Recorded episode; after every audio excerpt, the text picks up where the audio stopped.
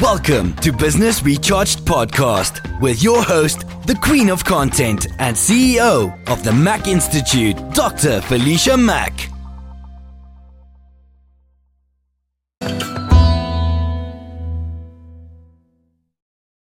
Welcome back to Business Recharged Podcast. I'm super excited about today's episode because we are talking all about how to recharge your Q4 goals. So, this is something that I took a lot of time planning because I think that, you know, as we get ready to close out this uh, final quarter of the year and we move into Q4, you know, it can start to get a little um, kind of anxiety filled for a lot of us because either you're really ahead of yourself reaching your goals for 2022 or you want to try to cover some ground um, and make that up, you know, the last. Um, three months of this year. So, one of the things that I really like to coach my clients uh, through, and honestly, something that I talk a lot about as well inside of our Business Recharge University, um, is perspective, right? Perspective to actually make the magic happen, to actually get it done, to get things done. And today, what I want to do is give you six ways to refresh your goals as we move into Q4 uh, for the fall.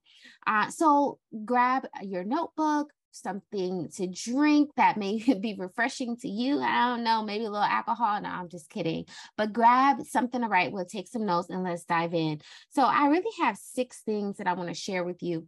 And uh, the first is I truly believe in creating seasonal goals for your business personally as well.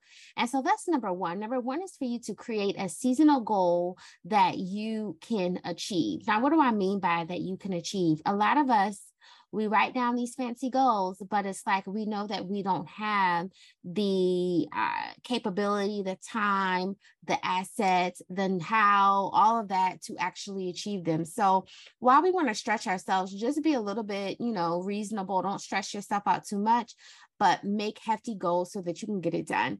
So, a seasonal goal really is different from just a regular goal, right? That is something based upon your here and your now, your here and your now.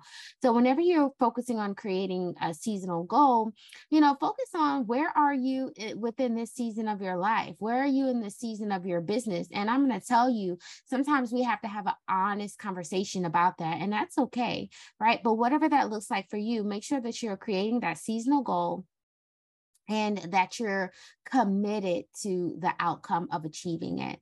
The second thing is write a one year vision statement. And I love this because even if you, you know, perhaps joined us on our vision board uh, party we had at the top of the year, or if not, you know, and you don't have your one year vision statement, now is the time that you could either just write one or that you could refresh the one that you wrote the top of the year.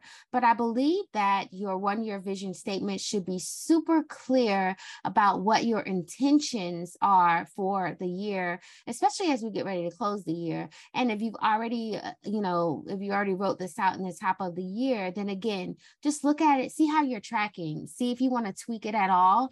Um, and then make sure that you're keeping that one year vision goal, uh, vision statement somewhere that you can actually, you know, see it that is top of mind on a day to day basis. That's really, really important. Number three, so the third tip is to practice visualizing your future. Oh my goodness. I believe in the art of manifestation, but I also believe in the art of visualization, right? Very different things. They both work together.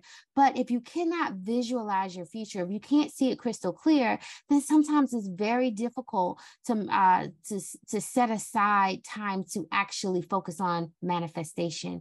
So if you want to manifest at a higher realm, if you want to attract things into your life at a higher vibration, then practice visualizing for your future is going to be super, super important as you get ready for Q4.